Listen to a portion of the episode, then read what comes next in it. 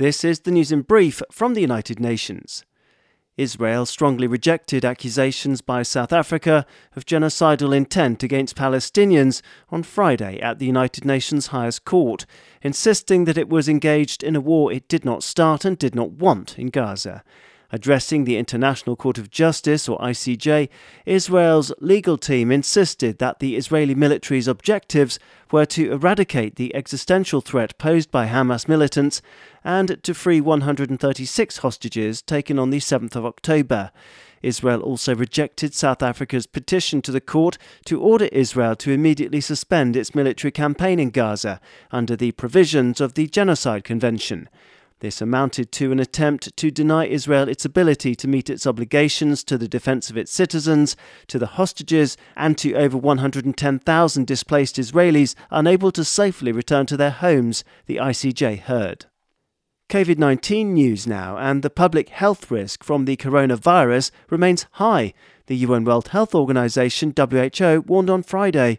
The virus is still circulating globally, but relatively few countries are following infections closely, meaning that the actual threat could be anything from 2 to 19 times higher than what is being reported to the World Health Organization. The UN Health Agency's COVID focal point, Dr. Maria Van Kerkhove, told journalists in Geneva that data from just 50 countries indicates 10,000 deaths per month from the virus.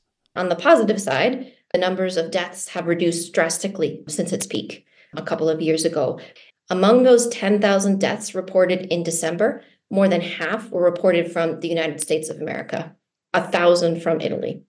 So we are missing deaths in countries from around the world. Because countries aren't reporting deaths doesn't mean that they're not happening. Dr. Van Kerkhove also noted with concern a steep rise in hospitalizations and intensive care unit admissions and warned that these numbers are likely to have increased over the holiday season. The UN Health Agency official said that many countries continue to suffer unnecessarily from COVID, which can be prevented with adequate testing and antivirals, along with appropriate clinical care, oxygen, and vaccination. Staying with health matters and good news for Cabo Verde, which is now officially malaria free.